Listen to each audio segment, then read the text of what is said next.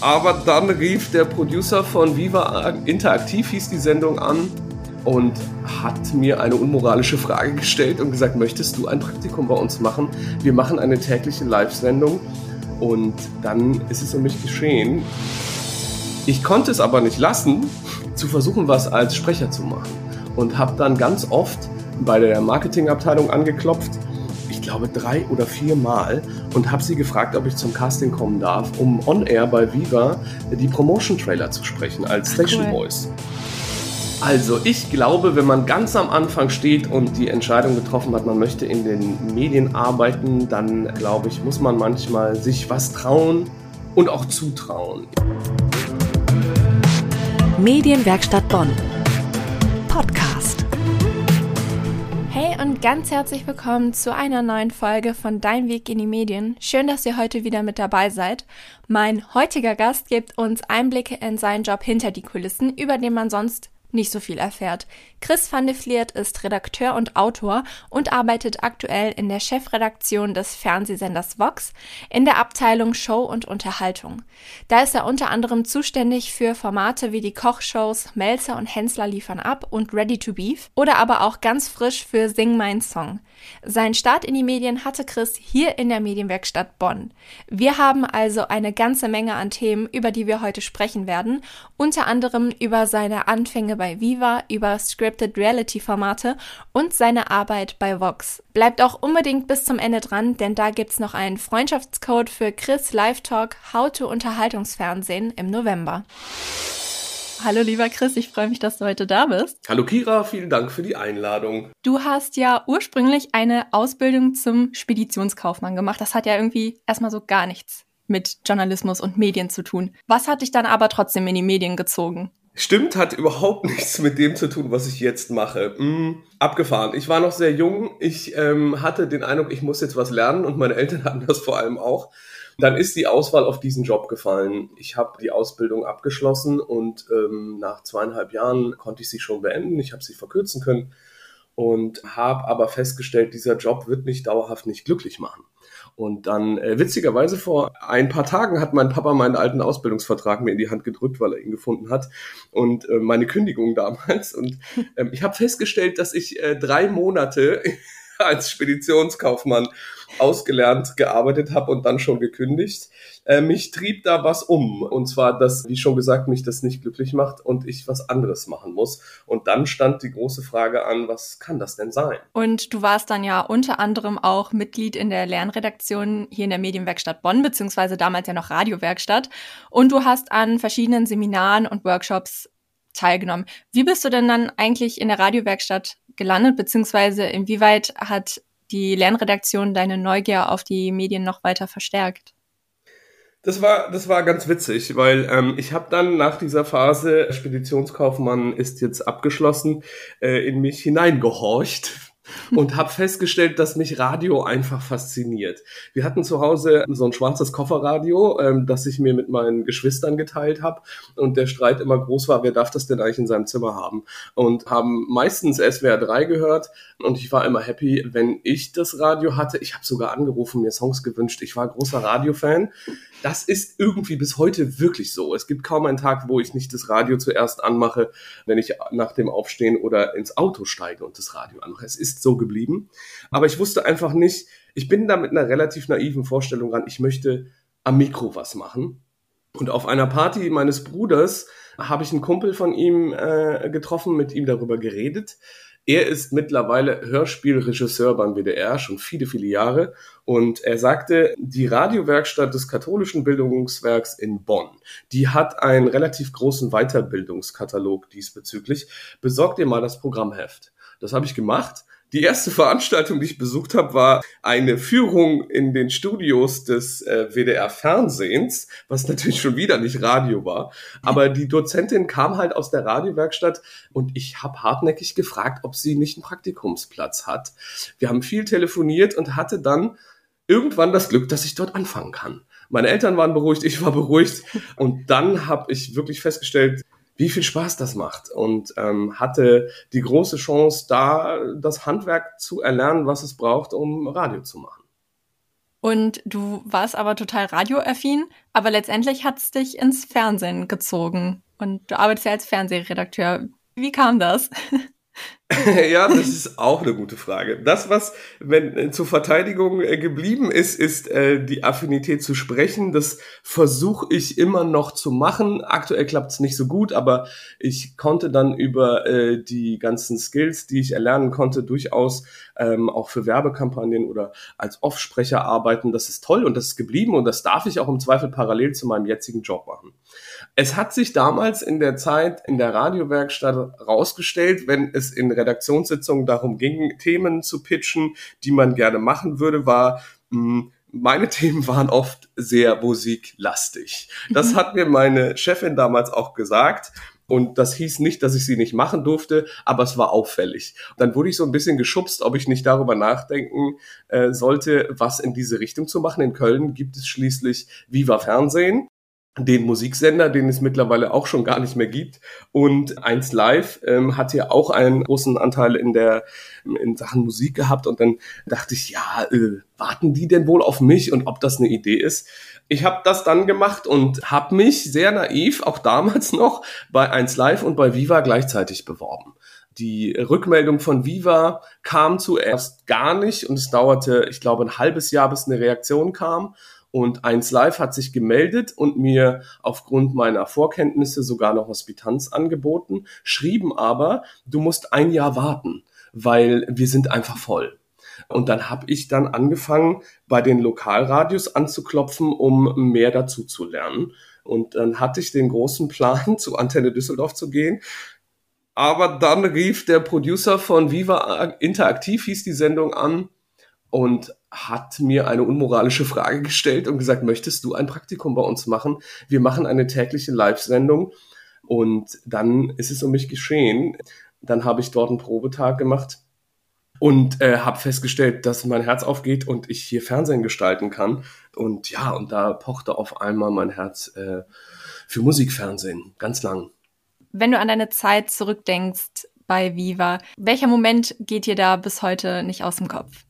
Hui, das sind eine ganze Menge spannender Sendungen, die ich begleiten durfte. Das sind Künstlerinterviews. Ich erinnere mich wirklich noch an den allerersten Tag, weil meine Vorstellung war noch, man muss dazu sagen, vielleicht einen Sprung zurück. Als die Anfrage kam zum Praktikum, war meine Bewerbung ein halbes Jahr her. Und in meinem Kopf wollte ich Radio machen. Das hatte ich mir so dahingelegt.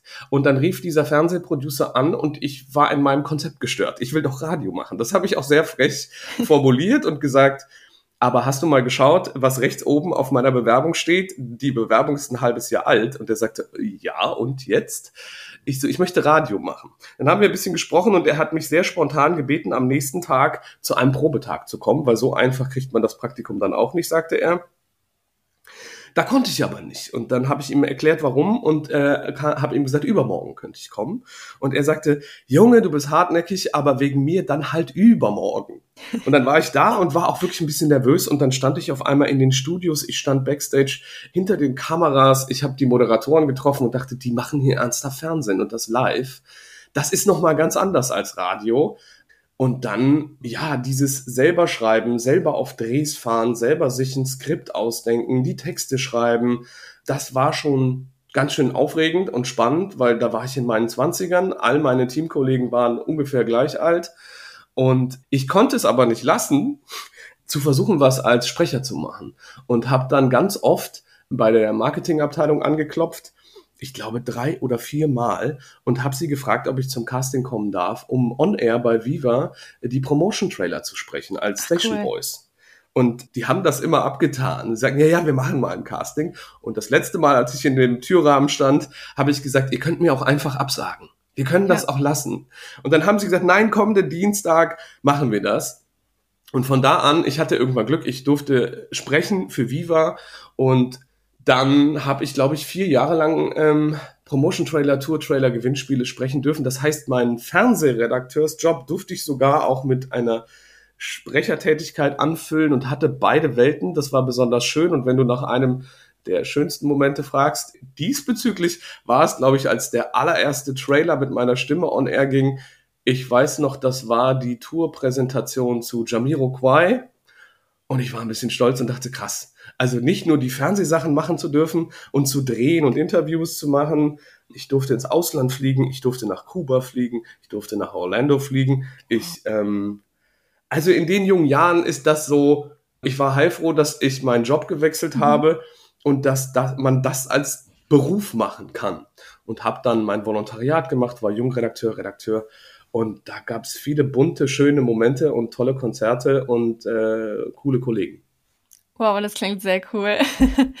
und nach deiner Zeit bei Viva hast du dann ja bei sehr vielen Formaten bei ganz verschiedenen Produktionsfirmen gearbeitet. Ist das so üblich im Fernsehgeschäft oder war das eher so für dich, weil du da deinen persönlichen Reiz gesehen hast? Es ist ein bisschen üblicher, würde ich sagen, weil ähm, es gibt ja die große Unterscheidung zwischen die Arbeit beim Sender, was ich heutzutage mache, und die Arbeit bei einer Produktionsfirma. Weil der Sender ist der Auftraggeber und umgesetzt wird die Produktion von einer Produktionsfirma. Und das Geschäft ist ganz oft geleitet durch äh, Projekte. Das heißt, wenn man zum Beispiel ein neues Format on Air bringt, ist ja noch gar nicht klar, wie gut wird es den Zuschauern gefallen dann kann es halt äh, passieren, dass ein Projekt nach vier Folgen eingestellt wird. Es kann aber auch sein, dass man ein Projekt macht, an dem man sehr viel Spaß hat, das erfolgreich ist und viele Jahre dauert. Dann bleibt man wahrscheinlich länger dort und kann seinen Weg dort bestreiten. Es kann aber auch sein, dass einem das Projekt nicht oder dass man nach ein paar Jahren Lust hat zu wechseln. Bei mir gab es Stationen, bei denen ich durchaus drei Jahre lang war. Da war ich bei dem Einrichtungsformat Wohnen nach Wunsch das Haus bei Vox. Mhm. Da war ich als äh, Chef vom Dienst. Da war ich drei Jahre lang. Da war ich jede zweite Woche auf einer Produktion jeweils eine Woche lang, wo wir Häuser renoviert haben und ein cool. Unterhaltungsformat draus gemacht haben. Da war ich lange, fast die gesamte Laufzeit dieses Formats. Und dann gab es aber auch Projekte, wo man vielleicht nur zwei Folgen on air gebracht hat es ist nicht unüblich, dass es passiert und dass man in der Branche durchaus auch schon mal wechselt. Okay. Und äh, ja, länger hast du dann für Filmpool Entertainment gearbeitet, und zwar von 2012 bis 2014. Da warst du Chef vom Dienst und Autor für Scripted Reality Formate. Konkret waren das bei dir Verklag mich doch und Hilf mir doch. Beide liefen bei Vox. Erzähl mal, ich finde das total spannend. Was hast du da genau gemacht? Was hat dich daran gereizt, das zu machen? Äh, das ist ein bisschen witzig. Das ist fast ein bisschen, äh, ich sag so gern bei Accident passiert. Weil wir haben gerade drüber gesprochen, ich habe Musikfernsehen gemacht, ich habe Factual Entertainment gemacht, es gab äh, eine Anfrage äh, der Firma Filmpool und ich hatte vorher wenig Berührungspunkte mit diesem Format und der Sender hatte gerade eine wahnsinnig große Charge an neuen Folgen bestellt. Das heißt, sie mussten Redaktion, Produktion aufstocken und dann wurde die Frage an mich äh, herangetragen und ich habe meine damalige Executive Producerin im Vorstellungsgespräch kennengelernt und hatte ehrlich gesagt Vorbehalte, weil das jetzt nicht mein Genre ist, was ich jetzt privat unfassbar gerne konsumiert habe und auch beruflich mich in dem Bereich noch gar nicht bewegt habe. Und ich hatte eine, ein wahnsinnig herzliches und gutes Vorstellungsgespräch, was nicht eine halbe Stunde, sondern ich glaube insgesamt was ich glaube, zweieinhalb Stunden gedauert hat, wow. weil wir von Hölzchen auf Stöckchen kamen und merkten, ähm, wir haben eine gute Chemie. Lass uns das ausprobieren. Mhm dann habe ich mich in die Arbeit in der Scripted Reality äh, rangetastet. Und was ich festgestellt habe, und das ist bei dem Ergebnis, was man on air sieht, wird das oft ein bisschen belächelt. Wir hatten einen wahnsinnig großen Apparat an Menschen, die daran gearbeitet haben. Wir hatten zwei Teams mit, ich schätze, es waren bestimmt jeweils sechs, acht Storyliner. Menschen, die sich überlegt haben, wie könnte man einen Rechtsfall, weil es war ja ein Rechtsformat, äh, was ist ein spannender Fall, der Zuschauer interessiert, der nah am Alltag ist und wie lässt sich daraus eine Dramaturgie stricken für eine Folge? Und dann hatten wir ja echte Anwälte, die anhand des deutschen Gesetzes ihre Kommentare aus der Greenscreen dazu packten. Also es war, waren viele Steps. Man musste sich einen Fall überlegen für eine Folge. Hat dieser Fall ausreichend Wendungen? Lässt der sich juristisch äh, eindeutig erzählen? Und wenn man ähm, den Fall geschrieben, also es gab so eine Art Treatment vorher, den Sender haben wir involviert, der musste sagen, den Fall finde ich spannend. Danach gab es eine Ausarbeitung, welche Szenen gestalten wir, welche ähm, Akteure spielen die Fälle, ist es eine junge Mutter, ist es, sind es äh, Jugendliche und dann wuchs dieser Fall zu einem Drehbuch. Danach wurde ein wirkliches Drehbuch mit Dialogen geschrieben, wo die Haltung und die Charaktere beschrieben wurden. Es waren für eine Sendung, hat man, glaube ich, über zwei, zweieinhalb Monate gearbeitet, von der ersten Fallidee äh, bis zum fertigen Drehbuch. Und wenn das alles vom Sender gewünscht und abgenommen ähm, wurde, dann haben wir es produziert. Dann war dann auch es, meine Aufgabe war von der ersten Fallidee, die das oft ein One-Liner ist, dann ein Treatment mit dem Storyliner zu erarbeiten und später das Drehbuch zu überprüfen. Und wenn das alles steht, ging es an die Location-Auswahl. Wo drehen wir? An welchen Orten? Und wer spielt das? Wir hatten eine große Datenbank mit Schauspielern und Laiendarstellern und dann hast du diese Menschen besetzt auf diese Folgen und dann wurde das gedreht und dann bekam ich ähm, den fertigen Fall und den habe ich dann zusammen mit dem Sender angeguckt und hatten vielleicht Korrekturen oder haben schon mal eine Szene nachgedreht oder eine Szene rausgeschmissen, weil sie doch nicht so stark und notwendig war. Und ich habe wahnsinnig viel gelernt über Drehbucharbeit und über Dramaturgie und wie man so einen Fall aufbaut. Und äh, wir liefen halt täglich im Fernsehen. Ich glaube, es waren ursprünglich mal ähm, Einstünder. Später haben wir sogar 90 Minuten gemacht. Also das ist die Länge von einem Tatort. Das war eine aufregende, spannende Zeit, weil vor allem auch eine riesige Maschinerie da dran hing. Und ja, wie kommt man dann auf die Ideen so? Hast du dann irgendwie, keine Ahnung, Gesetzesbücher durchgelesen oder dich irgendwie in Zeitungen, was mal passiert ist? Oder wie kommt man auf die Ideen? die, ähm, die Gesetze, äh, Gesetzbücher lesen habe ich den Anwälten überlassen, weil wir in der Tat natürlich eine juristische Begleitung hatten, weil wir das Klar. natürlich, wir wollten, diese Fälle waren fiktiv ausgedacht, aber die Rechtsfälle und die Situationen und die Gerichtstermine oder das, was unsere Anwälte im On erzählt haben, musste ja anhand des deutschen Rechts passieren. Das ja, heißt, es hätte keinen Sinn gemacht, wenn wir uns Gesetze ausgedacht hätten. Ja, äh, es ist in der Tat so wie ganz oft. Es ist äh, die Inspiration am Alltag. Also mhm. ich hatte, äh, ich, ich, erinnere mich, ich bin im Auto zur Arbeit gefahren und habe im Radio äh, Nachrichten gehört und hatte ähm, was gehört über diese Diskussion, dass Vermieter häufig äh, ihre Wohnungen in Großstädten Touristen zur Verfügung stellen, zum Beispiel mhm. über Airbnb, was dazu führt, dass Menschen, die eine, eine Wohnung zur Miete mieten wollen, möglicherweise weniger Wohnraum zur Verfügung haben. Das war damals öffentliche Diskussion und geht das so einfach. Und aus dieser Idee, die ich einfach nur gehört habe in den Nachrichten, haben wir einen ganzen Fall entwickelt. Und es ist ganz oft so, dass das waren die Nachrichten, die Zeitungen, Dinge, die dir aufgefallen sind, Dinge, die dir im Alltag begegnet sind. Mega spannend. Aber lass uns mal weitergehen. Und zwar ja zu deiner Arbeit in der Chefredaktion bei Vox. Da arbeitest du seit 2019, konkret in der Abteilung Show und Unterhaltung. Wie kommt man da hin? Also wurdest du einfach gefragt oder hast du dich auf die Stelle beworben? Erzähl mal. Ja, also ich bin jetzt mittlerweile puh, schon seit über 20 Jahren in den Medien und auch die meiste Zeit davon im Fernsehen. Ich habe, ähm, habe ich schon gesagt, Factual Entertainment gemacht, ich habe Musikfernsehen gemacht, ich habe Einrichtungsformate gemacht, ich habe Trödelformate gemacht ähm, für den WDR, ich habe eine ganze Reihe an unterschiedlichen TV-Formaten gemacht und eine Station bei einer Produktionsfirma war sogar Entwicklung zu machen. Development heißt das bei uns. Ähm, TV-Formate von Null an sich zu überlegen oder Formate aus dem Ausland zu adaptieren. Das heißt, Konzepte zu schreiben, Dramaturgien zu entwickeln, zu überlegen, ist das eine neue Formatidee und diese dann vorzustellen. Das heißt, ich habe relativ viele unterschiedliche Sachen gemacht und ich hatte bis 2018 bei einer Produktionsfirma gearbeitet, wo ich eine äh, Comedy-Show machen durfte für RTL. Das waren alles wahnsinnig spannende Zeiten, aber ich hatte Lust auf Veränderung und äh, konnte aber auch da noch nicht so genau sagen, was es wird.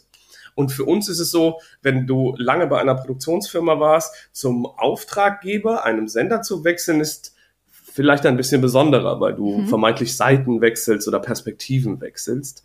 Und es gab in der Tat eine Ausschreibung, die habe ich gelesen. Und ich mochte das Portfolio von Vox, ich mochte, ähm, wie der Sender Programm macht und habe mich äh, beworben. Ich hatte zwar im Vorfeld, weil ich ja Formate auch für Vox produzieren durfte, durchaus Kontakt zu einigen Personen, die habe ich in dem Fall aber gar nicht involviert, sondern ich habe mich schnöde beworben und hatte dann ein erst sehr langes ähm, Telefoninterview und später ein spannendes Bewerbungsgespräch. Ich wusste auch, dass noch viele weitere Leute angehört werden aber ich hatte Glück und habe den Job bekommen. Cool. Und ja, bei Vox betreust du Formate wie Melzer und Hensler liefern ab und Ready to Beef und jetzt auch ganz frisch die neue Staffel Sing Mein Song. Aber was heißt konkret Betreuung? Also wie kann ich mir das vorstellen? Was fallen da für Aufgaben drunter? Der ganze redaktionelle und produktionelle Teil liegt ja überwiegend ähm, bei der Produktionsfirma, die das Format umsetzt. Ähm, ich bin quasi die Schnittstelle beim Sender zusammen mit meinem Chef. Wir sind eine relativ überschaubare Abteilung. Meine äh, Kollegin, ich habe vier Kolleginnen äh, und mein Chef. Und wir sind bei Formatentwicklungen oder halt auch vor allem bei der Umsetzung sehr nah in der Zusammenarbeit mit den Produzenten unterwegs. Das heißt, alle Steps, ähm, die wir uns inhaltlich überlegen, welche Gäste haben die Sendung, welche Musik benutzen wir, welche Dramaturgie haben wir, welchen Spielmechanismus. Das machen wir oft auf Augenhöhe und das machen wir oft gemeinsam. Das heißt, in Entwicklungsprozessen, in kreativen Prozessen sind wir immer sehr nah mit den Produzenten gemeinsam am Tisch und überlegen, was ist das Beste für die Sendung? Wie wird die Sendung am unterhaltsamsten? Das heißt, da bin ich eng involviert, bin dann häufig auch am Set dabei, wenn wir aufzeichnen. Es kann ganz schnell dazu kommen, dass wir kurzfristig umbesetzen müssen, weil ein Prominenter ausfällt, dass äh, wir feststellen, vielleicht braucht es noch eine Idee im Studio, die wir vielleicht anpassen müssen. In all diesen Steps bin ich nah dabei und am Ende ist da eine fertig geschnittene Sendung in der ersten Fassung und die bekomme ich zugeschickt. Mhm. Und ich mache dann, das klingt ganz komisch, aber sowas wie eine Qualitätskontrolle.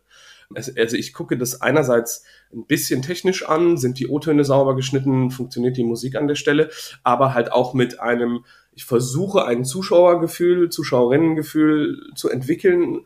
Funktioniert diese Idee, nachdem wir sie aufgezeichnet haben, in der Schnittfassung noch? Oder fehlt vielleicht ein O-Ton? Oder ist hier die Musik zu langweilig? Müssen wir Teile raffen? Das mache ich dann und bespreche das mit dem jeweiligen Producer oder der Producerin und wir überlegen, wie lässt sich das vielleicht noch ein bisschen tunen, verfeinern. Manchmal sind es kosmetische Behandlungen, so dass die Sendung sendefertig wird. Und dann muss ich das durch die Abteilung schicken. Ähm, es gibt eine Marketingabteilung, die unsere Trailer-Kampagne macht, die die Sendung ankündigt. Da bin ich involviert. Es soll dann auch immer eine Pressemitteilung entstehen. Da bin ich nah dran. Es gibt eine Online-Redaktion, eine Social-Media-Redaktion, die intern beliefere ich mit meinem Programm und äh, informiere die wichtigen Abteilungen darüber, was haben wir denn da produziert, was kommt da bald on air.